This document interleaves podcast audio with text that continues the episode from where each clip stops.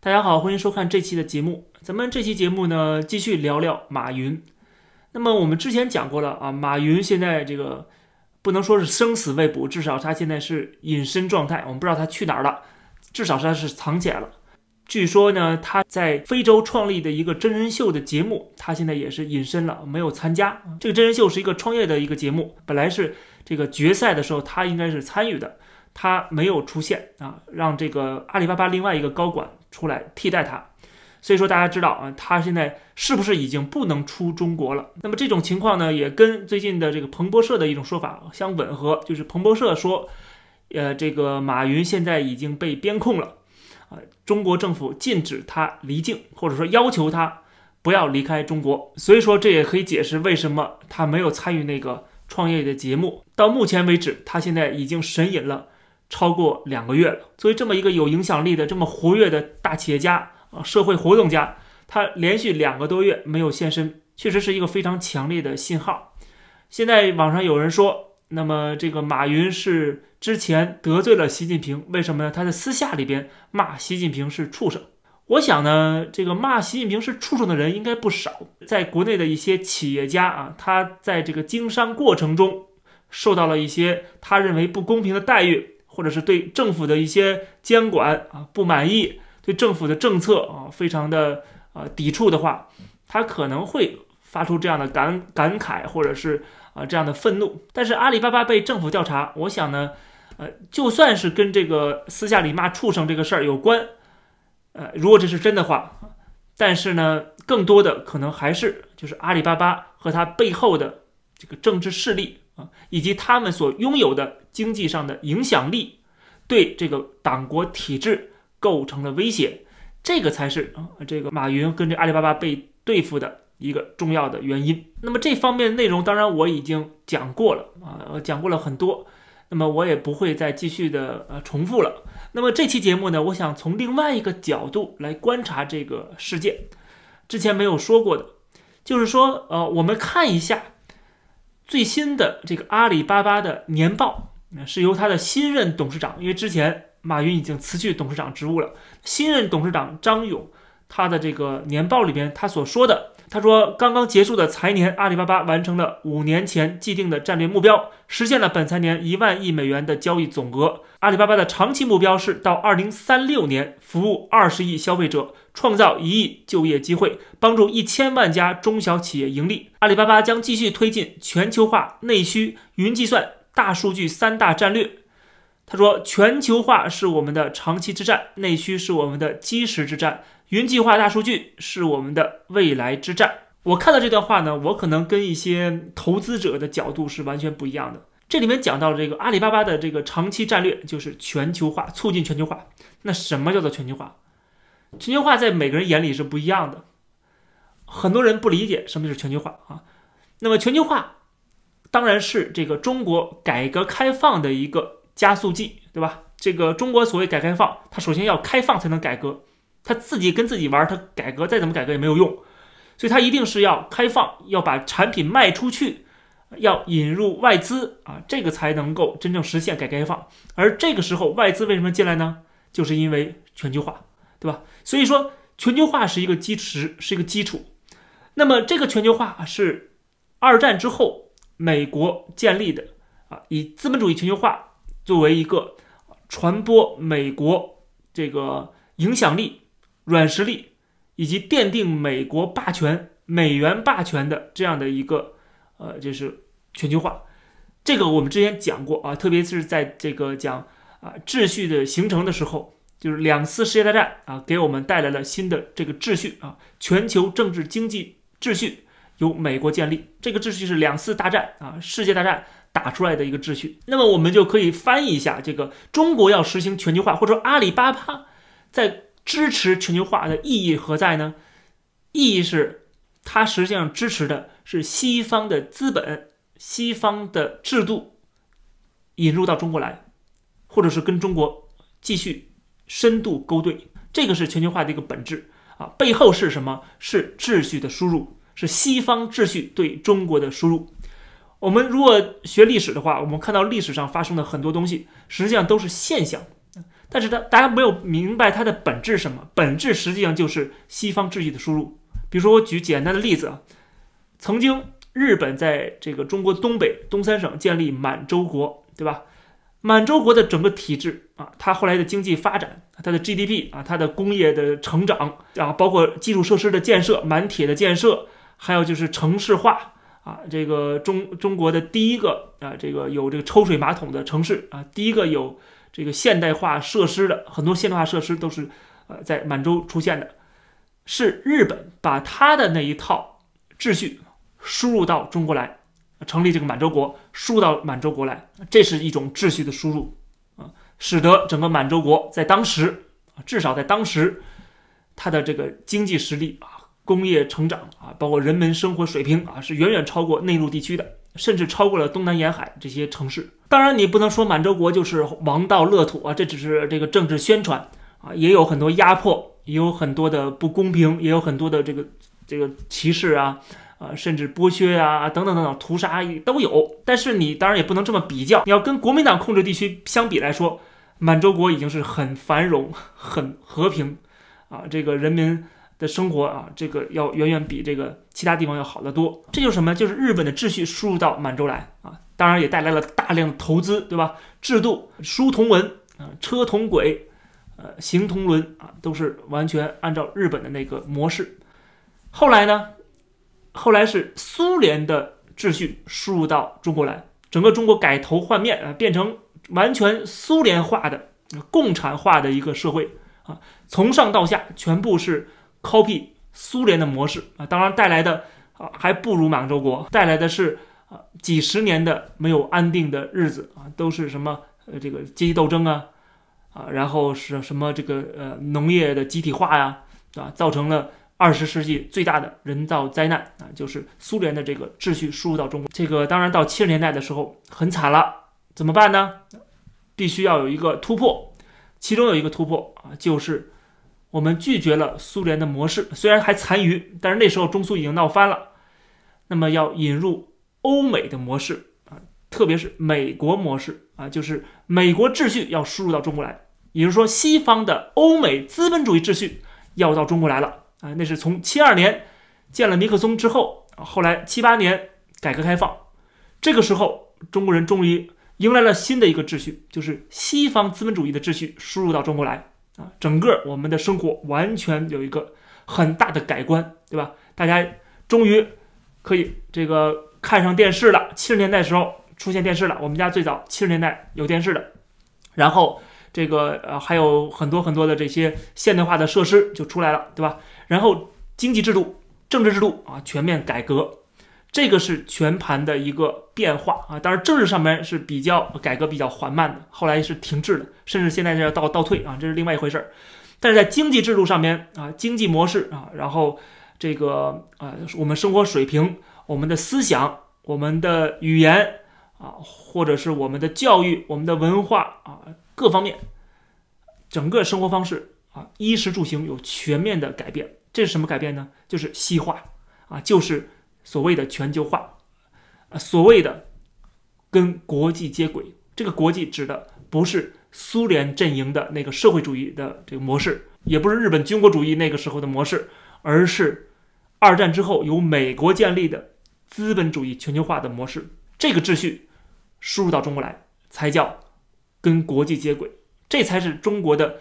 所谓的跟国际接轨也好，或者是改革开放也好的背后的本质，这个本质就是西方秩序的输入。所以，改革开放几十年的一个成绩走到今天，就是不停的把这个西方的秩序源源不断的输入到中国来。过去的秩序是什么？是充当这个劳动力啊，生产产品，生产西方的产品，卖到西方去，同时呢。中国也能够享受到啊这个产业的升级啊，享受到我们生活的升级，可以使用、可以享用越来越先进的设备了啊。这原因是在于西方要把中国当做一个廉价的劳动力的这个呃供应链的一部分。中国当然也是这个别人吃肉我喝汤啊，也比过去的日子好多了。随着时间的变化，现在西方的秩序要输入到中国来，不简简单单的是让中国充当廉价劳动力了。啊，现在廉价劳动力已经转移到整个东南亚去了，对吧？逐渐的开开始在转移。那么现在需要什么呢？就是很多没有向西方开放的市场，你现在需要开放了啊。就是过去西方觉得说你不愿意开放没关系，我理解啊，我给你时间，我们可以等啊，因为我们在其他方面也可以赚钱啊，在这个廉价劳动力方面我们也可以赚钱。但是现在这方面的已经改变了啊，已经越来越少了。那么要从其他方面入手，在能源、通信、呃这个基础设施、金融啊等多方面，你们要开放市场了。如果这方面你不开放的话，你等于是在拒绝继续的接受西方秩序的输入，是这样的一个结果。那么通过西方秩序的输入，大家知道我刚才讲到什么是秩序呢？这个秩序包含了很多很广啊，包括政治的制度。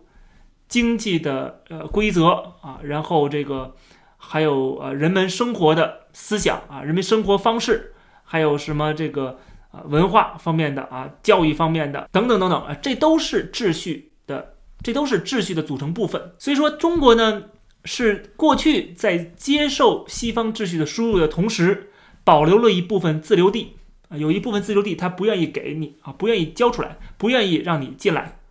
但是到今天，其他地方都已经占据了之后，就差那自留地了。你现在说我不让你进来，我要阻碍你进来，这样的话，这个秩序就输入不进去了啊，这个秩序就要停止。换一句话说呢，就是中国要跟资本主义全球化这个秩序要进行脱钩实际上是这个意思。所以说，马云代表的是什么？代表的是西方的资本进入到中国。这个进入到中国是通过马云的这个资本来进到中国的这个消费市场的，啊，控制中国的金融，控制中国的金融体系啊，特别是通过这个贷款，呃，然后支付宝、什么花呗这些产品，等于是很多中国的年轻人都要用他们的产品，都要在这个平台上消费，在平台上赚钱，在平台上啊贷款，对吧？等于说马云这个平台等于是。啊，在中国产生了巨大的这个维稳的价值，它是啊可以绑定很多很多人、很多很多银行、很多很多资金，而背后的手是谁呢？是华尔街，背后的手是国际资本。换句话说，就是西方秩序啊。这个西方秩序通过这方面进入到中国来，那么马云被收拾，等于就是看作中国现在要对西方的秩序说不，也就是改革开放四十年来。不断的输入秩序啊，获得很多的很多的好处，但是啊，今天他要对这个秩序说不了，他有自己的一套秩序了。呃，当然你要跟这个地缘政治要挂上钩的话啊，我们就可以讲“一带一路”，对吧？可以讲什么人类命运共同体等等等等。总之呢，就是中国要拒绝这个西方秩序的继续的进入中国，因为他发现这个秩序有可能会带来政治上的改变，而这个是共产党所不能接受的，因为共产党是。党国体制是绝对不能改变的，在经济上面可以任由你玩，但是关键领域我要掌控，经济命脉我要掌控，啊，防止你发生颜色革命啊，这种情况共产党是绝对不能接受的。而全球化要继续的带动中国啊进入到这个全球化当中来，那么必然不能只局限于呃这个廉价劳动力，肯定是要转移到其他方面的啊，因为廉价劳动力啊已经转移到其他地方了。那么就要把中国当做一个消费市场，因为你赚了这么多钱，对吧？那么你是不是也应该让我们这些企业进来，能够跟你们继续分蛋糕？但是中国现在说了不啊，这个是一个很致命的地方。当然了，中国在对美国说不的同时，对欧洲、对欧盟又说可以啊，你们可以进来啊，我开放了很多的市场给你们欧盟企业。当然，这个是在利用欧盟的这个。见钱眼开的一面啊，就因为欧盟它也要是拯救欧洲的经济，它也需要这样的一个啊政策红利，而这个政策红利给到欧盟，实际上真正实行的时候是要打折扣的，这是我之前讲过的。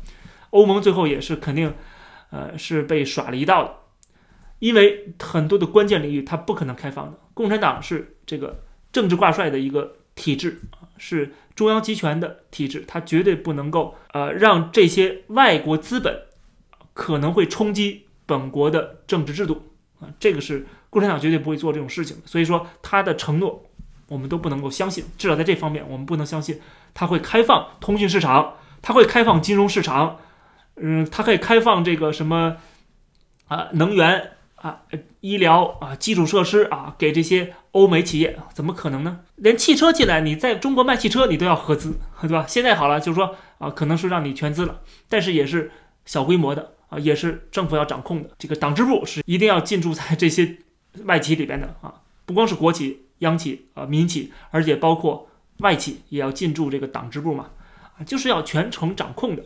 所以，马云今天的失势，代表着中国现在要跟西方秩序的输入要进行一个抗衡啊，它就等于是完全扭转了过去改革开放几十年的一个路线。这就是我之前很早之前三四年前所说的，呃，当时我在公众号里写文章所说的，就是中国进入到了一个改革开放倒退阶段啊。我之前分了三阶段啊，改革开放阶段和改革开放停滞阶段。现在正式进入了改革开放倒退阶段，这个倒退就指的是开始拒绝外界的秩序输入，啊，而把自己的秩序输入到你能输入的地方啊，就是“一带一路”或者是亚投行，或者是这个人类命运共同体啊这种说法、这种方这种方向啊，把中国的秩序再输入到中亚地区啊，然后输入到这个欧洲地区。当然了，它肯定会受到阻力的。呃，肯定是不会成功的。但是至少他现在觉得自己有底气了啊，可以对这些人说不了。那么这个时候，西方秩序利用的对象，像马云这些人啊，包括马云盘根错节的这些改革开放贪腐利益集团，他们都会被一网打尽啊，或者是他们会遭受巨大的损失。当然了，这个西方肯定是不干的啊，肯定是要跟你玩硬的啊。当年鸦片战争怎么爆发的？对吧？鸦片战争的本质是什么？鸦片战争本质就是贸易战。那么这个贸易战是怎么出来的？就是中国的这个体制拒绝西方这个国际全球化的这种输入啊，我拒绝你，不跟你做生意，不跟你往来啊。这种情况，而且我也不改革啊，我还是这个制度，我是天朝上国，我为什么要按照你的想法去改呢？对吧？所以爆发了这个鸦片战争啊。西方一看不行啊，必须通过武力的手段敲开中国的大门。把中国卷入到整个这个资本主义全球化当中来。那个时候，全球化是殖民主义啊，那个全球化是大英帝国的殖民主义。今天的全球化是什么？是欧美的华尔街的资本的这种投资和渗透。所以说，共产党今天也有这样的一个动作，那么就预示着未来有可能会发生军事上的通冲突。这个冲突就是贸易战引起的。而我们知道，第一次世界大战啊怎么发生的？就是。这个这么发生的，就是贸易战引发的第一次世界大战。二战是什么？是秩序跟秩序之间的冲突。同盟国代表一种秩序，轴心国代表一种秩序啊，这两个秩序之间的这种碰撞。二战之后，美国建立了美元霸权，一统天下，就不再有这个秩序之间的抗衡。当然还有中间有一个冷战啊，有一个苏联的秩序。但最后，他很容易就没有发生战争就被击垮了。总之，就是在二战之后啊，冷战结束之后，实际上美国就已经一统全球了。这个全球只有一个秩序了，这个秩序就是欧美的资本主义，没有人跟他抗衡。今天又出来一个新的秩序，就是习近平的秩序。习近平的啊，也称不上秩序，但是他在打造一种新的秩序，在挑战现有的美国建立的这个。呃，资本主义全球化的政治经济秩序，所以马云现在遇到的这个问题，它背后是牵扯到啊这个秩序之争，牵扯到西方秩序是不是继续的可以进入到中国来。那么很明显，中国现在是拒绝的，说不的。那么这样的话，冲突就必然会愈演愈烈。这是我对阿里巴巴、对马云今天所遇到的问题分析，它背后反映出的一个。地缘政治和国际局势的现实。当我们把现象拨开，看到它本质的时候，我们实际上就可以预知未来啊会朝哪个方向跟趋势发展了。这期的公子视频节目就跟大家先聊到这儿，感谢大家收看，欢迎点击订阅这个频道，而且我开通了会员的功能，我们会员节目每期介绍一本书，谢谢大家，我们下期再见。